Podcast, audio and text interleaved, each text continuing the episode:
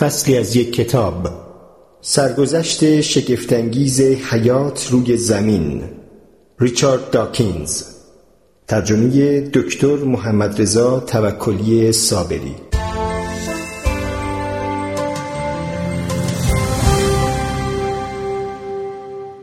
چشمان از دست رفته.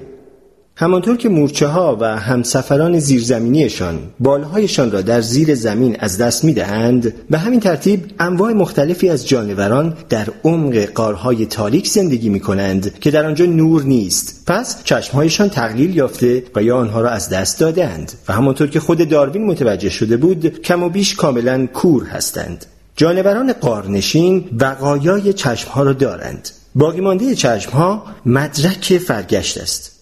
با توجه به اینکه سمندر قارنشین در تاریکی مداوم زندگی می کند بنابراین چشمها کاربردی ندارند. پس چرا با این حال خالق متعال به او چشمهای دروغین داده است که آشکارا از نوع چشم است ولی بدون کاربرد؟ فرگشتگرایان نیز از طرف خودشان باید توضیحی برای از دست رفتن چشمهایی که دیگر نیازی به آنها نیست پیدا کنند. ممکن است گفته شود که حتی اگر هیچگاه چشمها را به کار نبرند چرا آنها را نگه ندارند؟ آیا ممکن نیست زمانی در آینده به کار آیند؟ چرا برای از دست دادن آنها خود را به درد سر بیندازند در واقع باید گفت چگونه از دست دادن چشم ها برای یک سمندر قارنشین مفید است. طوری که احتمال زیادی می رود که زنده بماند و تولید مثل کند تا سمندر رقیبی که یک جفت چشم کامل را نگه می دارد حتی اگر هیچگاه آن را به کار نبرد. داشتن چشم به طور مطمئن بدون هزینه نیست. هزینه اقتصادی متوسط ساختن یک چشم به کنار یک حفره چشم مرتوب ممکن است نسبت به ها آسیب پذیر باشد. بنابراین یک سمندر قارنشین که چشمهایش را در پشت یک پوست سخت پنهان کرده است ممکن است بهتر از رقیبی که چشمهایش را نگه می‌دارد زنده بماند. ولی شیوه دیگری برای پاسخ دادن به این پرسش وجود دارد که اصلا از زبان مزیت کمک نمیجوید چه برسد به زبان هدفمندی و شخصیت سازی هنگامی که ما درباره انتخاب طبیعی صحبت می کنیم بر حسب جهش های مفید نادری فکر می کنیم که پیدا شده است و به طور مثبتی توسط انتخاب طبیعی یاری می شود ولی بیشتر جهش ها زیان آورند به این علت که اتفاقی هستند و همیشه راه های بسیار بیشتری برای بدتر شدن وجود دارد تا بهتر شدن.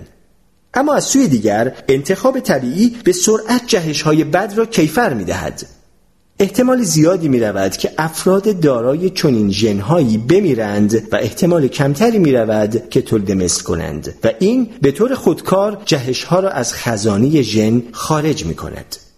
ژنوم هر جانور و هر گیاه در معرض بمباران مداوم جهش های زیانآور است. بارانی از استکاک کمی شبیه سطح ماه که در اثر بمباران شهاب ها به طور فزاینده چاله پیدا می کند به جز استثناءات نادر هر بار که ژن مربوط به چشم با جهش های زیانبار روبرو می شود چشم کمی از کار می افتد. کمی در بینایی ناتوانتر می شود و کمی کمتر شایستگی این را دارد که نام چشم را بر خود داشته باشد در جانوری که در نور زندگی می کند و از احساس بینایی استفاده می برد این چنین جهش های زیان بخشی یا اکثریت آنها به سرعت توسط انتخاب طبیعی از خزانه ژن جدا می شوند ولی در تاریکی مطلق جهش های زیانباری که ژنهای سازنده چشم ها را بمباران می کنند کیفری نمی بینند. بینایی در هر حال ناممکن است. علاوه بر اینکه جانوری که چشم تولید نمی کند می تواند به دلیل اقتصادی تر شدن بهتر هم عمل کند چون چیزی را صرف تولید و نگهداری از چشم نمی کند. چشم یک سمندر قارنشین مانند ماه است پر از چاله های جهشی که هیچگاه از میان نمی روند چون نیازی به چشم نیست. چشم سمندری که در نور زندگی می کند مانند زمین است. با همان آهنگ سمندر قارنشین جهش پیدا می کند ولی هر جهش زیان بخش توسط انتخاب طبیعی پاک می شود مانند چاله های روی زمین که توسط فرسایش پاک می شوند چشم انسان یا یک شاهین یک وسیله بسیار دقیق است که قدرت تفکیک بینظیری دارد و می‌تواند با بهترین دوربین ها همانند زایس و نیکون رقابت کند اگر اینطور نبود زایس و نیکون دقت خود را برای تولید تصاویر دارای تفکیک بالا برای چشمان ما تلف نمی کردند. از سوی دیگر هرمان فون هلمهولز دانشورز بزرگ آلمانی در قرن 19 هم در مورد چشم گفته است اگر یک دوربین ساز می‌خواست وسیله با همه این عیوب به من بفروشد من خود را محق می‌دانستم که با بدترین واژه ها او را سرزنش کنم و وسیلهاش را به او پس بدهم. یک دلیل اینکه چرا به نظر می‌رسد چشم بهتر از آنچه که هلمهولس فیزیکدان قضاوت می‌کرد باشد این است که مغز کار خیره کننده تمیز کردن تصویرها را پس از آن انجام می‌دهد. مانند فتوشاپ خودکار بسیار پیچیده.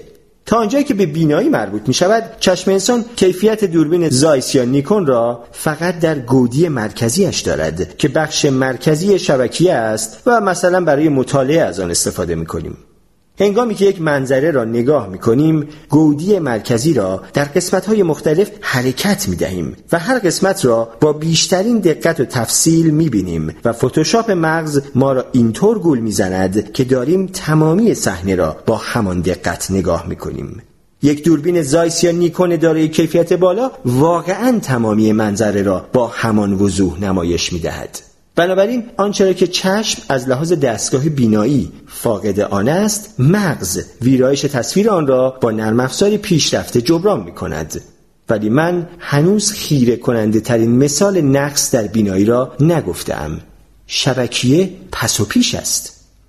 سیم هایی که فوتوسل ها را به مغز وصل می کنند در سراسر سطح شبکه پراکندند. بنابراین پرتو نور باید از لایه از انبوه سیم ها عبور کند تا با فوتوسل ها برخورد نماید.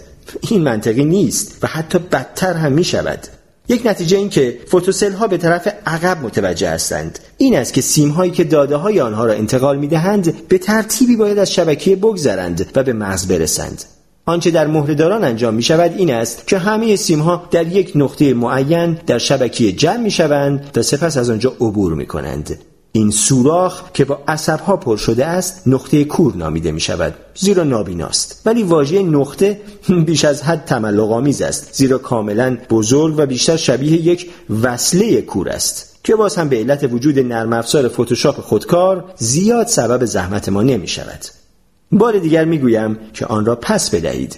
این صرفا یک طراحی بد نیست بلکه طراحی یک ابله تمام ایار است. البته انتخاب طبیعی به عنوان یک جادو کننده جزئیات کوچک بیشمار پس از خطای اصلی پشت رو نصب شدن شبکیه آن را به یک ابزار دقیق با کیفیت بالا تبدیل کرده است. این موضوع مرا به یاد واقعی تلسکوپ فضایی هابل میاندازد. به یاد می آورید که پس از پرتاب تلسکوپ فضایی هابل در سال 1990 معلوم شد که یک نقص عمده دارد. آینه اصلی با توجه به علتی نامعلوم در تنظیم دستگاه هنگام استقرار آن خیلی جزئی اما بسیار جدی بدشکل بود. این مسئله پس از پرتاب تلسکوپ به فضا کشف شد. با یک حرکت شجاعانه اما مبتکرانه فضانوردان به محل تلسکوپ فرستاده شدند و توانستند بر آن چیزی نصب کنند که مانند عینک بود. پس از آن تلسکوپ خیلی خوب کار کرد و بهبودهای بیشتر با سه مأموریت تعمیراتی بعدی انجام گرفت. نکته که می‌خواهم بگویم این است که نقص عمده در طراحی و حتی یک اشتباه مصیبت آمیز را می‌توان با دستگاری های بعدی تصحیح کرد که استادی و پیچیدگی آن می‌تواند در شرایط مناسب خطای اولیه را به طور کامل جبران کند.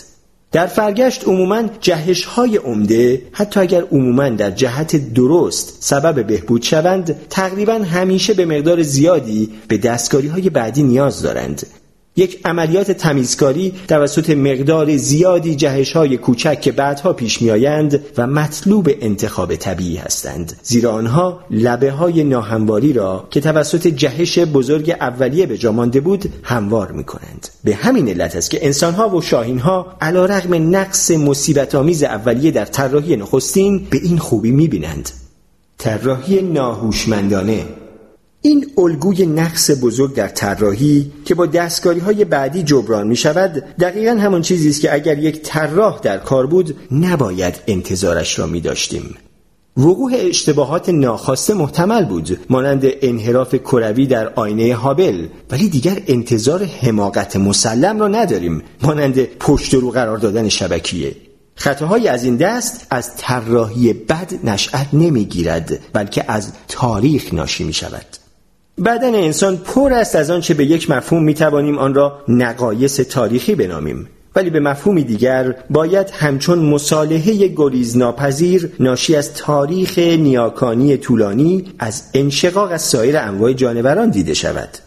هنگامی که بازگشت به میز نقشه کشی امکان پذیر نیست بروز نقایص ناگزیر است.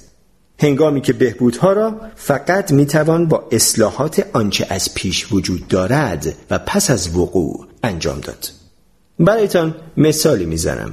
تصور کنید که موتور جت چه چیز سرهم بندی شده ای از آب در می آمد اگر مخترعان آن مجبور شده بودند از این قانون پیروی کنند. شما اجازه ندارید با یک صفحه سفید روی میز نقشه کشیتان آغاز کنید بلکه باید با یک موتور ملخدار شروع کرده آن را تغییر دهید.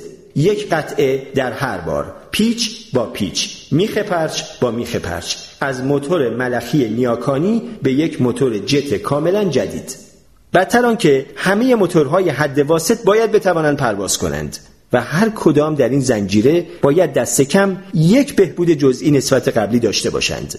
شما می توانید ببینید که موتور جت حاصل حاوی همه نوع بقایا، ناهنجاری ها و نقایص قبلی خواهد بود و هر نقیصه حاصل مجموعه پردردسری از تعمیر، سرهمبندی و ماسمالی های جبران کننده است که هر کدام حد اکثر استفاده را از این منع نامناسب برای بازگشت مستقیم به میز نقشه کشی می کند.